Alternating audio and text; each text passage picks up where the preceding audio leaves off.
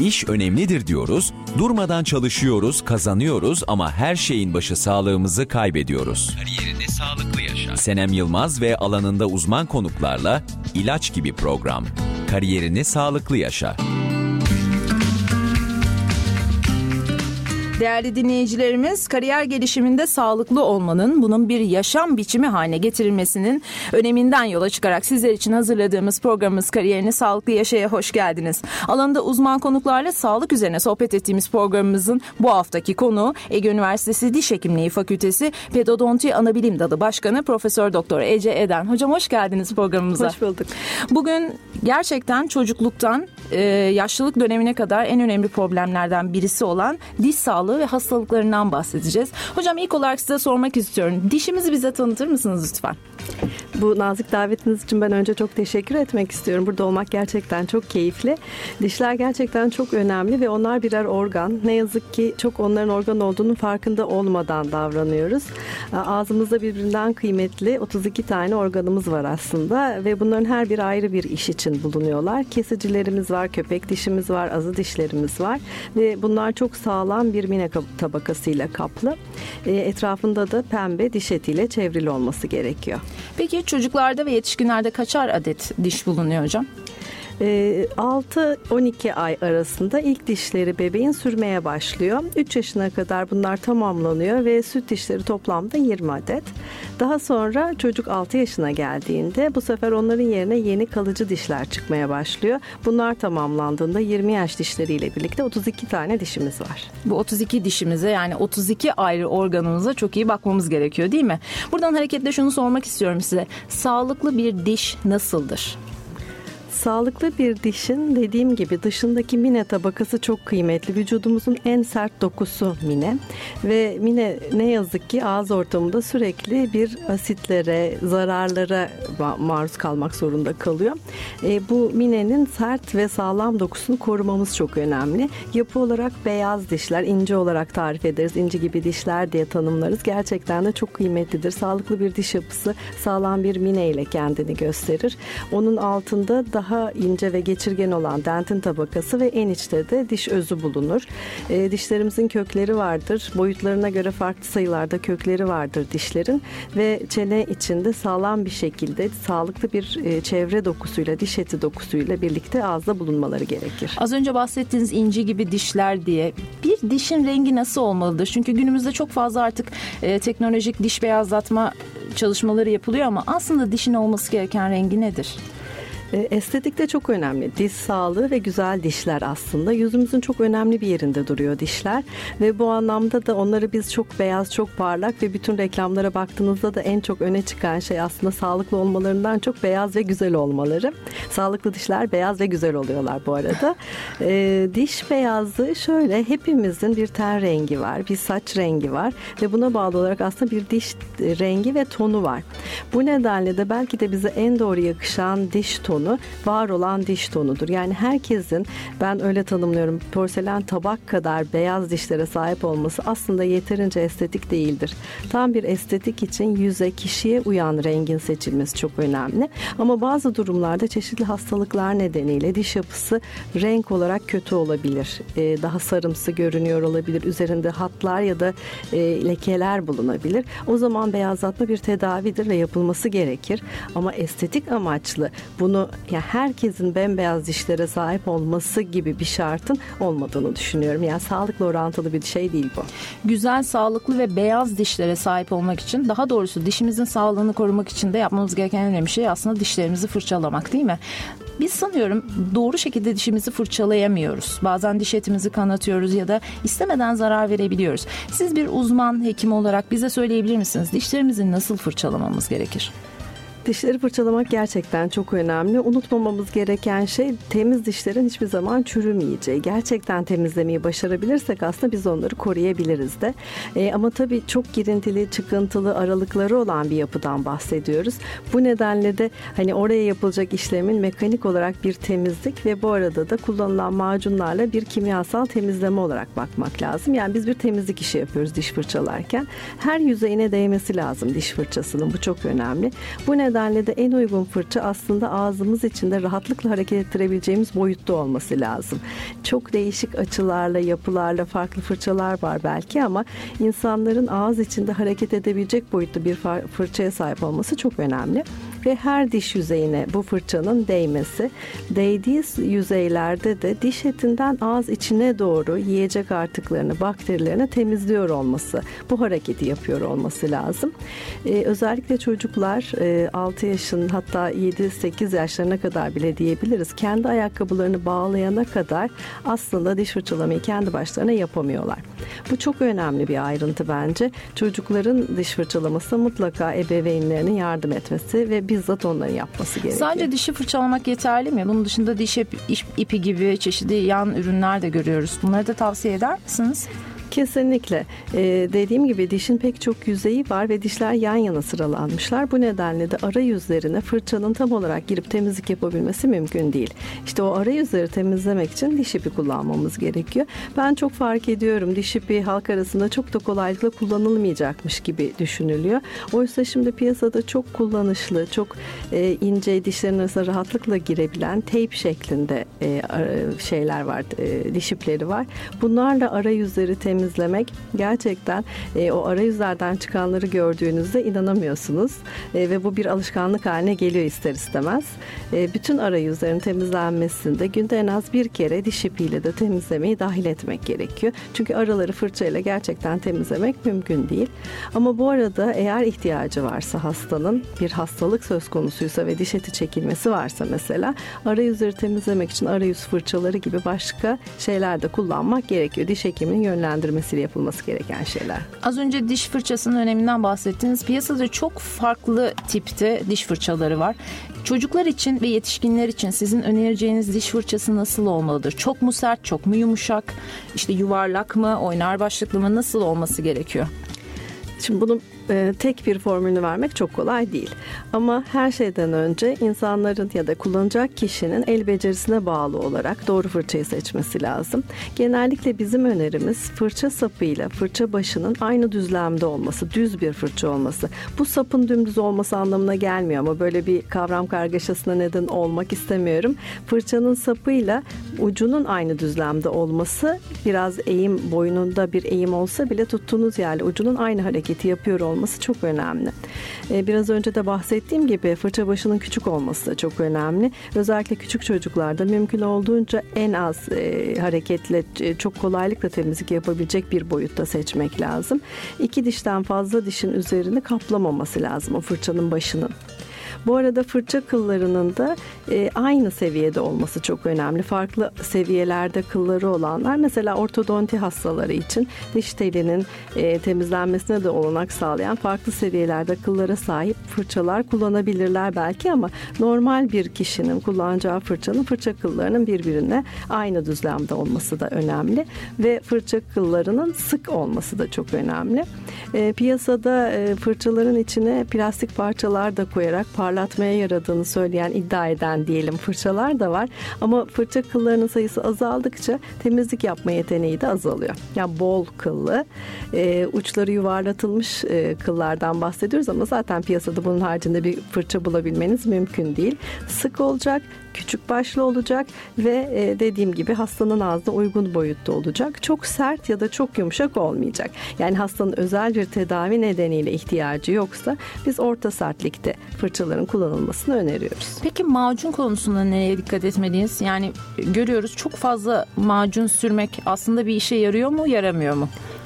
E, aslında macun içindeki içerik nedeniyle özellikle flor e, diş çürüğünün önlenmesinde önemli bir element ve diş macunuyla en kolay gün içinde en az iki kere ağız ortamına giriyor ve bu diş çürüğünün önlemesinde dünya çapında kabul görmüş en etkili yöntemlerden bir tanesi. Diş macunuyla biz bunu sağlıyoruz. Ayrıca diş macunu içindeki çeşitli deterjanlar, temizleyici partiküller yine diş temizliğini kolaylaştırmamızı sağlıyor. Bir de çok güzel kokuyor ve ağzımıza bir ferahlık veriyor. Tüm bu avantajlarından dolayı biz diş macunu kullanmayı tabii ki öneriyoruz. Miktarının çok fazla olmaması gerekiyor. Çok fazla koyduğumuz zaman çok kısa sürede bir köpürme meydana geliyor ağız içinde ve biz temizlendi zannediyoruz. Yani her yüzeyini temizlememiş olsak bile o elde ettiğimiz ferahlıkla biz dişlerimizi çok güzel fırçaladık zannediyoruz. Bu nedenle sadece bezelle büyüklüğünde gibi tarif edebiliriz bir e, miktar kullanı, kullanıp e, diş yüzeylerinin her tarafına bunu sürerek ve ıslatmadan fırçayı. Yani ağzımızın içindeki tükrükle birlikte o köpürecek ve bunun için de gereken zaman daha kısa olacaktır. Böyle bir avantajı da kullanmış oluyoruz böylece. E, en az iki dakika diyoruz tüm diş, diş yüzeylerinin temizlenmesi için. E, böyle bir e, diş macunu tercih etmek lazım. Diş macunu seçerken de e, içeriğinde florun olması gerçekten önemli. 2 yaşın altındaki çocuklarda florsuz macunları tercih ediyoruz. Çünkü o çocukların tükürme yetenekleri tam gelişmiş olmuyor ve çok fazla macun yutmalarını istemiyoruz. Ama dişler sürer sürmez temizlenmeye başlanması gerekiyor. Peki diş sağlığından bahsettik. Şimdi biraz da diş hastalıklarına neden olan e, çeşitli şeylere bakmak istiyorum izninizle. Öncelikle bakteri plağına bakabilir miyiz? Nedir bakteri plağı?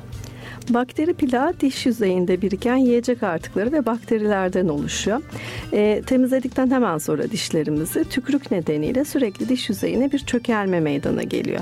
Bu çökelme ilk başta bakterisiz bir çökelme ama diş yüzeyini bakterilerin tutunabilecek hale getiriyor bu çökelenler ve bunların üzerine bakteriler çökelmeye başlıyor ve daha sonra biz yiyeceklerle birlikte yiyecek artıklarını da bu bakteri plağına katıyoruz ve böylece diş yüzeyimizde bir tabaka meydana getirmiş oluyoruz.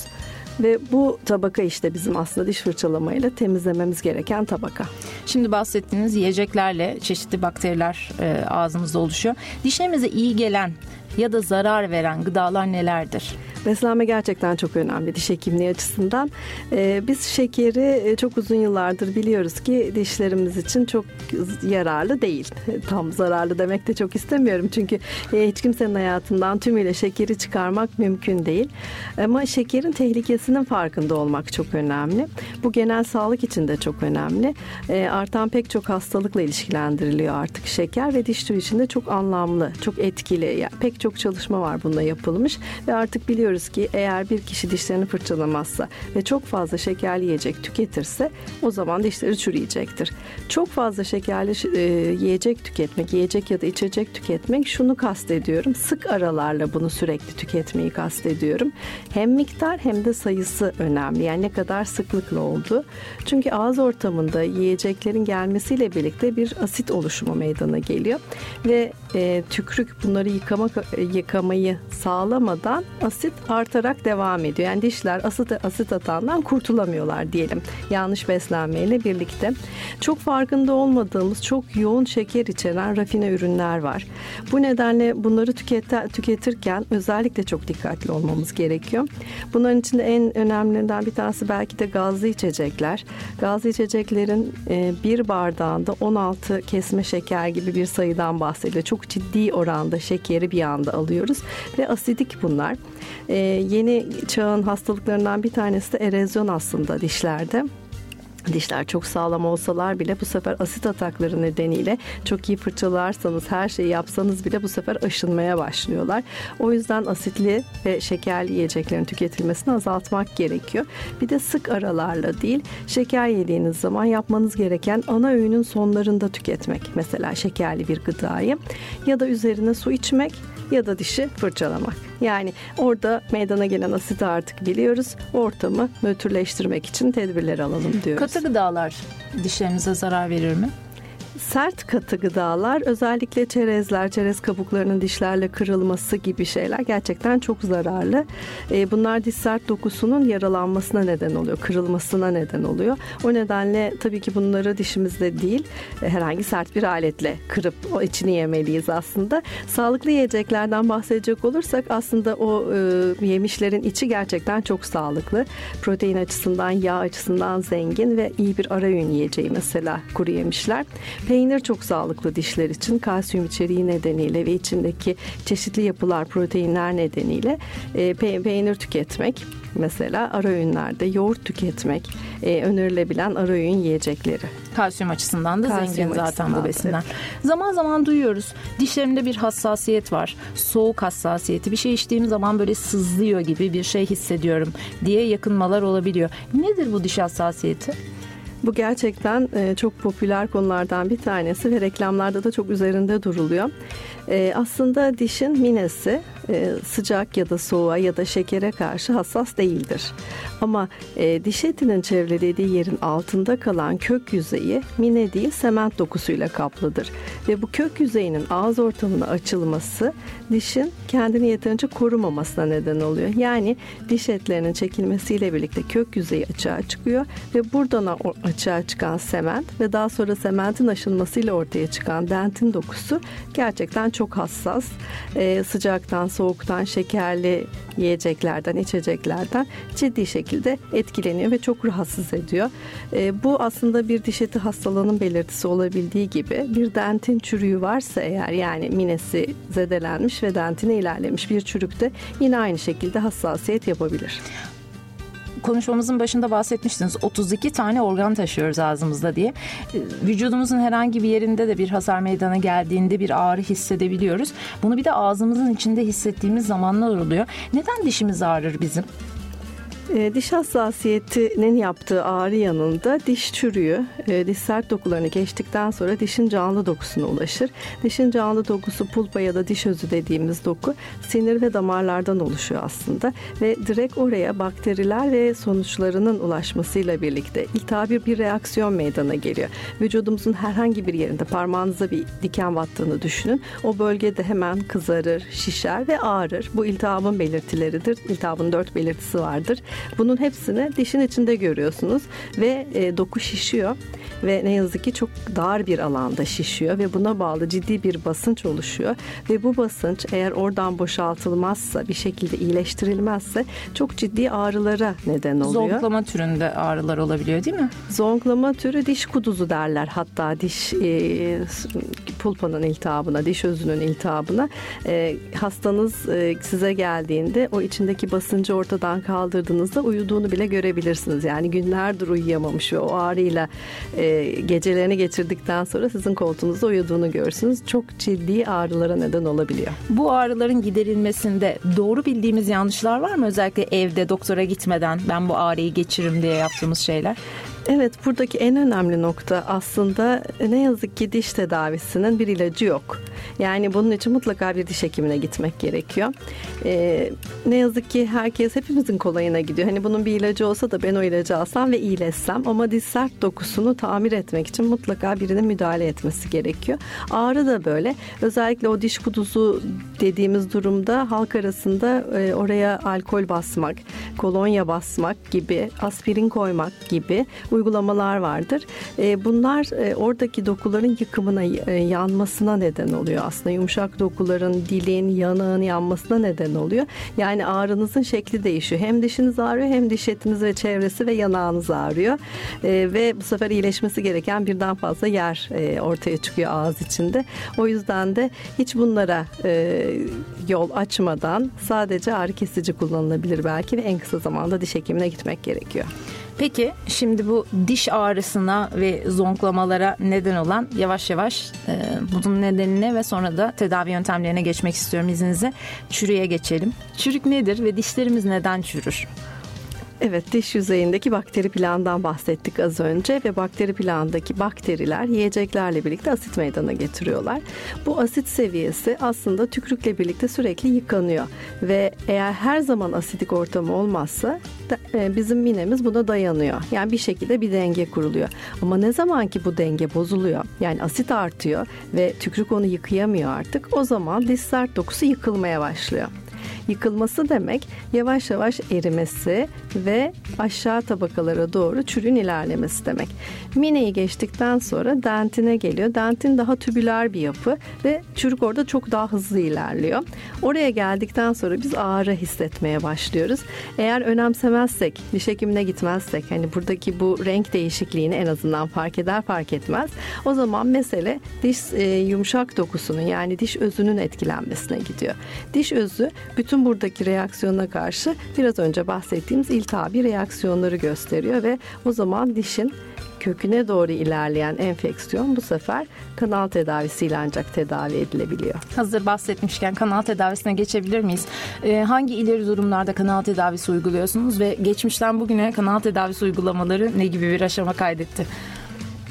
Organın bir organ olduğundan bahsettik dişlerin ve gerçekten çok kıymetliler. O yüzden e, diş sert dokusunu kaybetti. Onu bir dolguyla restore etmek mümkün. Bunu yapmadık. Olay diş özüne gitti. Diş özünde bu sefer dişin canlı dokusunun iltihaplandığını biliyoruz. Kanal tedavisi bu e, dokunun oradan çıkarılıp içinin farklı şeylerle tıkanması amacına e, esasına dayanıyor aslında. Teknoloji gerçekten çok değişti. E, artık biyomimetikten bahsediyoruz. Yani doğaya yakın, doğayı taklit eden şeyler yapmak istiyoruz. Biz bu boşalttığımız kanalların içine sert kanal dolgu patlarıyla doldurup tedavi edebildiğimiz gibi bugün içinde sağlıklı doku oluşturmaya yönelik çalışmalar da sürüyor. E, eskiden korkulduğu kadar e, kötü bir tedavi yöntemi değil artık. Anestezi çok gelişti. Anestezi altında diş, dişin canlı dokusu uzaklaştırılıp içinin tedavi tedavi edilmesine yönelik bir tedavi kanal tedavisi ve dediğim gibi sert orayı tıkayan bir kanal dolguları dolgusu yapılabileceği gibi içinde canlı doku oluşturacak çeşitli tedaviler de yapılabiliyor. Korkulacak bir şey midir kanal tedavisi? E, ağrıdan korkuyorsak eğer anesteziyle birlikte bunun olmayacağını ve bu işlemin artık çok daha kısa döner aletlerle yapılıyor olması, el aletlerinin daha az kullanılıyor olması ve uygun koşullarda iyi bir irigasyon yıkama yapıldıktan sonra aslında e, eskisi kadar uzun seanslar da gerektirmeyen bir tedaviden bahsediyoruz. Ee, bir başka konuya geçmek istiyorum izninizle. Dişlerimizi kaybediyoruz ama sanıyorum bu kaybın ne kadar önemli olduğunu farkına varmıyoruz. Neden diş kaybı önemli? Tamam bir çiğneme organı e, ama 32 dişimizin de çok önemli birer organ olduğunu söylediniz. Bu organlarımızı kaybetmek bize ne gibi kötü sonuçlar doğuruyor ileride? E, pek çok etkisi var tabii. E, hem süt dişi dizisi olarak bakalım hem kalıcı dişlenme olarak bakalım. E, çocukların da o dişlere ihtiyacı var. Beslenmesi için ihtiyacı var. Konuşması için, çeşitli sesleri çıkarmak için ihtiyacımız var. Ve ayrıca estetikte de çok önemli bir yere sahip. Bu nedenle de dişlerimizi kaybetmemek için elimizden geleni yapmamız gerekiyor. Aynı şey kalıcı diş dizisi için de söz konusu. Bu dişlerin kaybedilmesi beslenme problemlerine, estetik problemlere, konuşma bozukluklarına pek çok şeye e, neden olabiliyor ve biz bu kadar e, kolaylıkla kaybettiğimiz dişin yerine tamiri yani oraya protetik uygulamalarla protezlerle tamirini sağlamak aslında çok daha külfetli ve masraflı. Evet, peki diş kaybımız sonrasında sizin az önce bahsetmiş olduğunuz bu masraflı uygulamalardan bir tanesi olan implanta geçmek istiyorum izninizle. İmplant nedir ve hangi durumlarda hangi tür hastalara uygulanabilir? Diş kayıplarında e, o bölgeye e, dişin çenesine vidalanan e, bir uygulamadır aslında implant. Cerrahi bir uygulamadır. Cerrahi olarak diş e, çene kemiğinde bir yuva açılır ve içine e, dişe tekabül eden bir e, vida yerleştirilir ve üzerine protetik bir diş yapılır. Yapma bir diş yapılır. E, dişimiz e, çenenin içinde hareket halindedir ama implant çivi gibi oraya çakılmış bir yapı.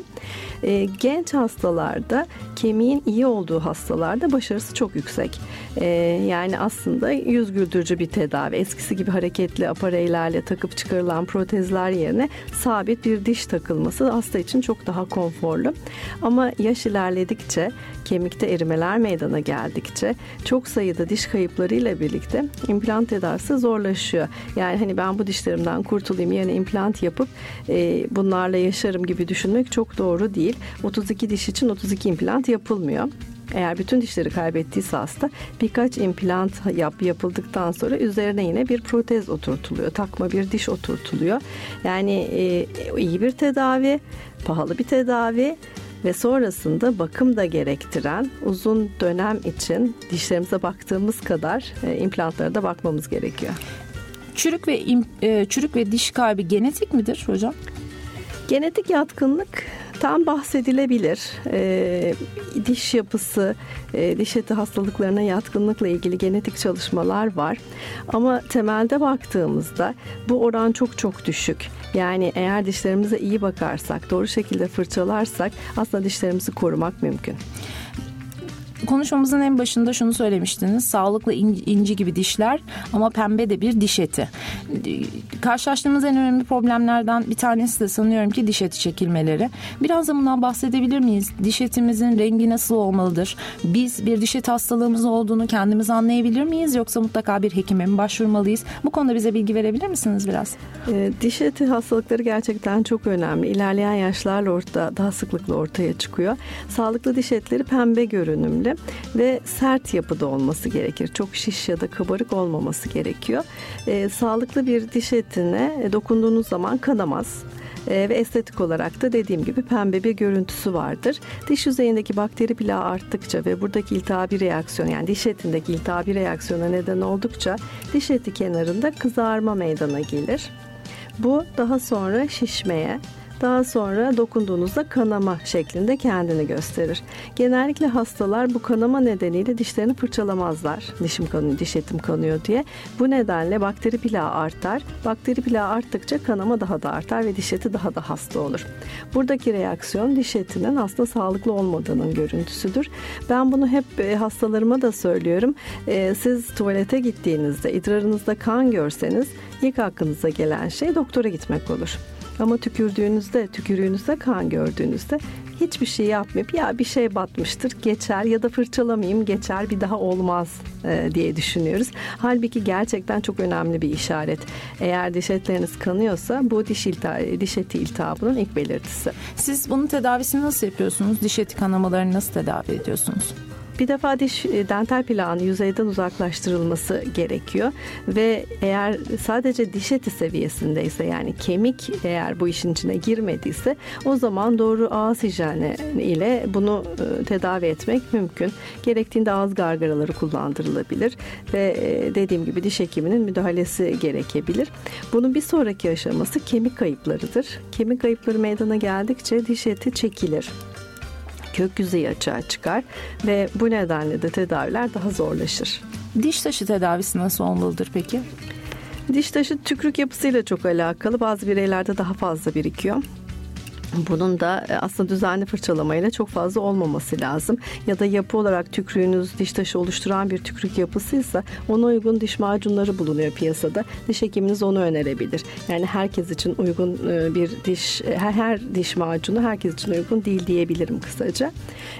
Dişte oluşan diş taşlarının da belli aralıklarla temizlenmesi gerekiyor. Yani diş hekimi kontrolü çok önemli. Hepinizin bildiği gibi aslında sağlıklı ağızlar için 6 ayda bir diş hekimi kontrolü öneriyoruz. Böylece e, olaylar daha ciddi hale gelmeden, yıkımlar çok daha fazla olmadan bunları durdurmak, engel olmak, tedavi etmek daha mümkün oluyor.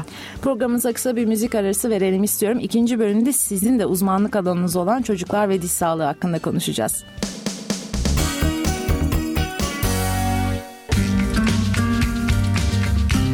Değerli dinleyicilerimiz Profesör Doktor Ece Eden'le diş sağlığı ve hastalıklarımızda ikinci bölümümüze başlıyoruz. Hocam ilk bölümümüzde diş sağlığımızdan ve sonrasında gelişen hastalıklardan bahsetmiştik. Dişimize iyi bakmamaktan kaynaklanan ama ben size bu bölümün ilk başında sormak istiyorum. Diş sağlığımızın bozulması genel sağlığımızı nasıl etkiliyor? Bu gerçekten çok önemli bir konu. Aslında genel sağlığın bir parçası ağız ve diş sağlığı. Özellikle diş eti hastalıkları ile ilgili yapılan çalışmalarda erken doğumlara neden olduğu belirlenmiş. Ee, özellikle gebelik dönemindeki diş eti hastalıklarının düşük bebek ağırlığı ve erken doğumlara neden olabiliyor. Yine bu diş eti hastalıkları ile ilişkili olarak kalp rahatsızlıklarının, kalp hastalarında diş eti hastalıkları ile ilişkilendirilen bakterilerin söz konusu olduğundan bahsediliyor. Ayrıca diş etleriyle ve diş çürükleriyle ilgili bakteriler vücut için bir fokal enfeksiyon odağı oluşturuyor. Yani bakteri odağı ağız içinde her daim var ve bu e, dolaşıma katılarak vücudumuzun herhangi bir yerinde çeşitli enfeksiyonlara neden olabiliyor. Mide rahatsızlıklarına neden olabiliyor ve e, bütün bunların sonucunda genel sağlık ciddi şekilde etkilenebiliyor. Helikobakter pylori ile bir bağlantısı var mıdır? Onunla ilgili yapılan çalışmalar var. Birebir bağlantı bulunmamış ama hatta bizde yapılan bir doktora çalışması var. E, helikobakter şikayeti olan e, kişilerle ağız içindeki e, bakteri arasında ilişkilendirilen e, zayıf bir ilişkinin olduğu ortaya çıktı. Şimdi de gelelim çocuklarımızın diş sağlığına. Sizin de uzmanlık alanınız. Ee, öncelikle ben şuna değinmek istiyorum. Çocuklarımız doktoru keşke hiç ziyaret etmeseler ama ilk olarak ne zaman ziyaret etmeliler? Ne kadar erken o kadar iyi. Bu gerçekten çok önemli. Ee, herhangi bir hastalık ya da rahatsızlıkla diş hekimiyle ilk karşılaşmak çocuklar için yapılabilecek en kötü şey. Diş hekimini sevmesini bekleyemezsiniz. Çünkü zaten çocuğun canı acıyor ve diş hekimi ne yaparsa yapsın dokunduğu anda bile canını acıtarak aslında çok hoş olmayan şeyler yapıyor pozisyonunda kalıyor. O yüzden aslında dişler sürer sürmez, dişler sürmeye başlar başlamaz gibi yaklaşık bir yaşına tekabül ediyor. İlk diş hekimi ziyareti için önerilen yaş bir yaş. Çocuklarımızı diş çürüklerinden korumamız mümkün mü? Gerçekten mümkün. Bu nedenle düzenli diş hekimi kontrolü çok önemli. Bütün bu sürme sürecinde anne, anne ve babaların eğitimleri çok önemli. Çünkü dişlerin ağza sürmesiyle birlikte süt dişleri çürümezmiş gibi düşünüyoruz. Anne sütüyle beslenmenin onları koruyacağını düşünüyoruz. Ama dişler de e, süt dişleri de kalıcı dişler kadar çürüye maruz kalıyorlar. O nedenle de her beslenmeden sonra diş yüzeylerinin temizlenmesi gerekiyor. Şimdi yeni doğmuş bir bebek 6 aylıktan sonra ilk dişleri çıkmaya başladığında gerçekten çok küçük ve sadece bir iki dişten bahsediyoruz. Bunların fırçayla değil de temiz bir gazlı bezle silinmesi de ya da bir tülbentle silinmesi de e, yeterli temizliği sağlıyor. Bu aslında çok kolay bir uygulama. Anneler biz bunu bilseydik yapardık diyorlar. Benim çok sayıda 2-2,5 yaşında hastam var. Çok sayıda dişleri hakikaten yerle bir olmuş şekilde e, geliyorlar bize. Bu nedenle de bu erken dönem çocukluk çürüğü adıyla anılıyor. Özellikle gece uykuda uzun uzun biberonla beslenme ve anne sütü almak da dişler sürdükten sonra dişlerin sağlığı için zararlı. Yani diş yüzeyleri temizlenmek zorunda. Ağız ortamında sürekli bakteri ve yiyecek artıkları bir arada olduğu sürece çürümeye adaylar. Bundan korunmak mümkün mü diye sordunuz. Ee, evet, e, dişlerin daha güçlü hale getirilmesi için flor uygulamaları yapıyoruz flor uygulamaları e, yüzeyel uygulamalar şeklinde tercih ediliyor artık. E, bütün dünyada da böyle. E, aslında suların florlanması ya da tablet kullanımı da bir dönem gerçekten gelişmiş ülkelerde etkin bir şekilde kullanıldı. Ama artık bu faydanın çok da faydalı olmadığı yani çok farklı olmadığı bu nedenle sadece topikal uygulamanın, yüzeyel uygulamanın yeterli olduğu sonucuna varıldı. Çocuklara e, belli aralarla ihtiyaca bağlı olarak flor uygulamaları yapılabilir ya da içinde ka, e, kalsiyum, kazein, fosfat içeren çeşitli mineraller içeren preparatlar var. Bunların uygulanması, ihtiyaca bağlı olarak bir tedavi planının çıkartılması gerekiyor. Bu tür uygulamalarla diş dokusu daha sağlam, çürüye daha dayanıklı hale getirilebilir ve uzun dönemde diş çürüğüne bu şekilde engel olunabilir. Daha sonra 6 yaşından itibaren azı dişleriyle birlikte kalıcı dişler ağız içinde yer almaya başlıyorlar. Bu kalıcı dişlerinde yüzeylerini fissür örtücü dediğimiz uygulamalarla örtüyoruz. Böylece genellikle dişlerin çürüyen çiğneyici yüzeyleri, üst yüzeyleri mekanik olarak örtülüyor ve çürüme bu şekilde de engellenmiş oluyor. Yani diş hekimine gitmek, kontrol, daha kötü şeylerin ortaya çıkmasını engellemek ve bu koruyucu uygulamaların yapılabilmesi için çok çok önemli. Biz hastalarımızı 6 ayda bir görmeyi istiyoruz ama bazı hastalarımızı 3 ayda bir hatta bazı hastalarımızı ayda bir bile görmek durumunda kalıyoruz. Benim çok büyüttüğüm çocuk hastam var. Onlar hala bana gelmeye devam ediyorlar. Bir tanesi de benim değil mi? Hastalarınızdan. Benim de ilk diş hekimim sizsiniz bu arada. Bazen çocukların dişlerine baktığımız zaman ya ayrık olduğunu normalde hani birbirine belli aralıklarla yapışık düzgün olmadığını ayrık olduğunu ya da çarpık olduğunu görüyoruz. Bu neden kaynaklanıyor acaba? E, bunun pek çok nedeni var. Ortodontik bozukluktan bahsediyoruz böyle bir durumda. E, süt dişi dizisi yani e, 6 yaşına kadarki olan küçük dişlerle dizili dizi genellikle seyrek olur. Yani birbirinden biraz daha seyrek olurlar. Bunların boyutları daha küçüktür. Daha tombik yapıları vardır ve bu normaldir. Fizyolojik olarak normaldir. Daha sonra bu dişlerin yerine kalıcı dişler gelir. Kalıcı dişler boyut olarak daha büyüktürler ve çene kemiğinde e, yerleşmeye çalışırlar. Bu dönemde eğer eğer çene kemiği çok büyükse ve dişleri yapısı daha küçükse daha seyrek şekilde dizilebilirler. Ya da tam tersi yeni gelen dişler çok büyükse ve çene yeterince gelişmemişse bunun için e, pek çok neden olabilir. Bu dişler dizilemeyip sıkışarak yerleşmeye çalışabilirler. E, bu normal bir durum yani ve tedavi gerektiriyor. Bu tedavide sanıyorum diş teli tedavisi değil mi? Özellikle ergenlik dönemlerinde gençlerin taktırmak istemiyorum herkes bana gülüyor dediği ama uzun vadede kalıcı ve güzel sağlıklı sonuçlar yaratan bir tedavi. Biraz bu diş teli tedavisinden bahsedebilir miyiz? E, evet diş telleriyle bu dişler diziliyorlar. Doğru şekilde dizilmeleri sağlanıyor. Ortodontik tedavi diyoruz biz bunlara. Mekanik kuvvetlerle ancak dişler yerlerinden oynatılıyor. O yüzden de çok kısa süreli bir tedavi değil. E, bir dişin diğer dişten uzaklaştırılması, dizilmesi e, sırasında uzun süre geçmesi gerekiyor ve bu apareylerin çeşitli şekillerde değiştirilmesi gerekiyor. Bu arada ağız bakımına çok da özen göstermek gerekiyor. Çünkü ağzınızın içinde bir yan tel ve bunlarla birlikte yiyecek artıkları ve bakteriler için de çok fazla retansiyon alanı ortaya çıkmış oluyor. Bu dönem çürükler için de tehlikeli bir dönem. E, sizin de bahsettiğiniz gibi adolesan e, ergenlik döneminde e, çocukların bir de bunlarla başa çıkması biraz daha zor oluyor. Çok iyi bakmaları ve bu tedavi sahiplenmeleri de çok önemli.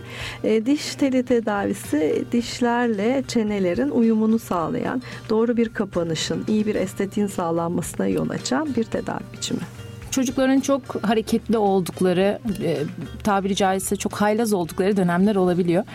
Bazen farkında olmadan bir düşmeden ya da darbeden diş kırıkları ile karşılaşabiliyoruz.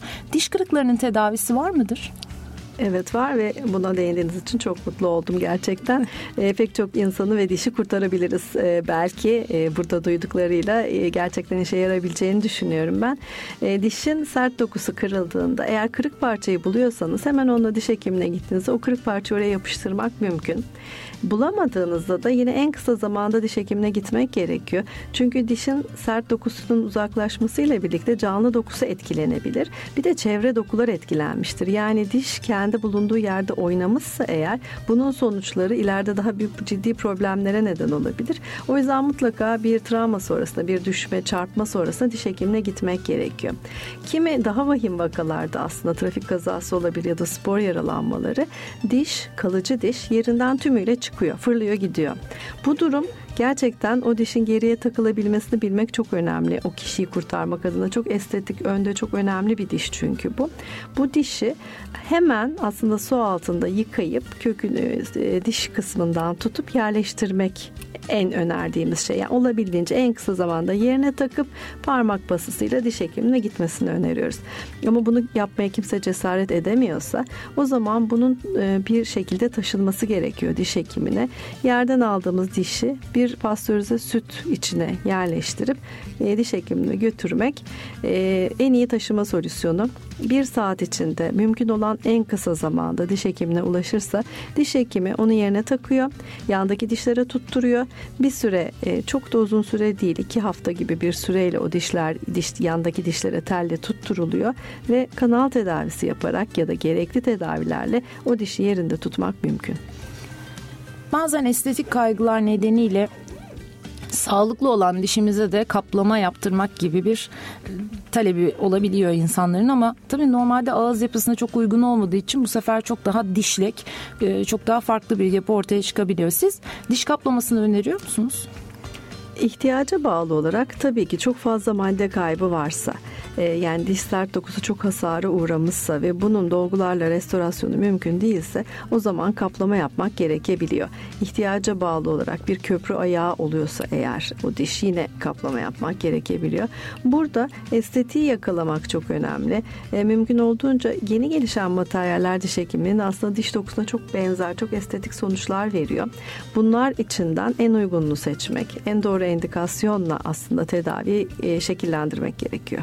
Programın birinci bölümünde ve bu bölümde vermiş olduğunuz bilgiler doğrultusunda ben size şöyle bir soru sormak istiyorum. Diş sağlığı konusunda neredeyiz Türkiye'de? Ee, Türkiye'de e, aslında gelişmekte olan bir ülke e, statüsünde değerlendirecek olursak ne yazık ki ağız ve diş sağlığımız çok iyi değil. Gelişmiş ülkeler bu konuda çok ciddi yol aldılar. E, diş çürüğü tümüyle ortadan kalkmadı orada da ama çok az bir toplumun çok az bir kesimini etkileyen bir hastalık haline geldi. Türkiye'ye bakacak olursak 2004 yılında son yapılmış bir değerlendirme var. Türkiye genelinde Sağlık Bakanlığı'nın da yürüttüğü çalışmada 6 yaş çocukları çocuklarının %70'inde çürük var. %70 çok ciddi bir rakam. Bu çocuklar 6 yaş yaşında ağzında süt dişleri ve karışık dişlenme dönemine geçtikleri dönem. 12 yaşında süt dişleri ağızdan değişiyor ve hepsi kalıcı diş e, dizisi haline geliyor. Bu çocuklarda da yapılan çalışmalarda en az iki çürükleri olduğu rapor edilmiş. E, bu beklentinin üstünde bir sayı ve yaşla birlikte diş kayıpları artıyor. E, dişsizlik oranı ileri yaşta baktığımızda %48'lere kadar çıkıyor. Yani çok ciddi oranda e, dişlerimizi e, ciddiye almadan çok kolaylıkla kaybettiğimizi gösteren bir gösterge aslında bu. Çocukluk döneminde çok yaygın çürüklerimiz var e, çocukların çoğunda diş çürüğü var. Daha sonraki dönemde de bir bir dişlerimizi kaybediyoruz ve ileri yaş, yaşlara dişsiz bireyler olarak devam ediyoruz diye görünüyor organlarımızı kaybediyoruz ve aslında sağlığımızı da bir anlamda kaybetmiş oluyoruz. İlerleyen yaşlarda daha ciddi endikasyonlara yol açabiliyor. Her programda hemen hemen değinmeye çalışıyorum ama e, sizde de özellikle sormak istiyorum. Sigara dişleri nasıl etkiler? E, sigara genel sağlığı da çok etkiliyor. Tabii ki ağız ve diş sağlığını da etkiliyor. Hem sıcak hem duman hem tütün e, ağız mukozasını etkiliyor. Yani diş etlerini etkiliyor. Ve ağızla ilgili her türlü iyileşmeyi de etkiliyor. E, bakteri ve florayı da etkiliyor. Bu anlamda e, tabii ki sağlıksız bir durum sigara kullanmamayı tavsiye ediyorsunuz evet. o zaman. Siz de bir hekim olarak teşekkür ediyoruz. Son olarak dinleyicilerimize diş sağlığı ile ilgili neler tavsiye edersiniz? E, diz sağlığının çok önemli olduğunun farkına varmamız lazım. Genel sağlığın bir parçası aslında ve bizim elimizde ağzımızın gerçekten sağlıklı olması ve e, güzel gülümsememiz bizim elimizde. Bunu sağlamak için yapmamız gereken aslında çok basit. Dişlerimize doğru şekilde bakarsak, fırçalarsak, temiz tutarsak, doğru şekilde beslenirsek ve 6 ayda bir diş hekimine gidersek onları sağlıklı bir şekilde tutmamız mümkün. Bunun farkında olmak ve hani e, özellikle anne ve babalar için de çok önemli bir e, rol model olmanın önemli olduğunu düşünüyorum. Gelecek nesillerin bu şekilde sağlıklı olmasını sağlamamız mümkün. Verdiğiniz bilgiler için çok teşekkür ediyoruz. Değerli konuklarımız bugünkü konuğumuz diş sağlığı ve hastalıkları konusunda Ege Üniversitesi Diş Hekimliği Fakültesi Pedodonti Anabilim Dalı Başkanı Profesör Doktor Ece Edendi. Tekrar çok teşekkür ediyorum hocam verdiğiniz bilgiler için. Programın yapımında ve yayınında emeği geçen tüm arkadaşlarım adına kariyerinizde sağlıklı yaşamanızı diliyoruz. Önümüzdeki hafta farklı bir konu ve konuğumuzla tekrar sizinle birlikte olmak istiyoruz. İyi haftalar efendim. İş önemlidir diyoruz, durmadan çalışıyoruz, kazanıyoruz ama her şeyin başı sağlığımızı kaybediyoruz. Kariyerinde sağlıklı yaşa. Senem Yılmaz ve alanında uzman konuklarla ilaç gibi program. Kariyerini sağlıklı yaşa.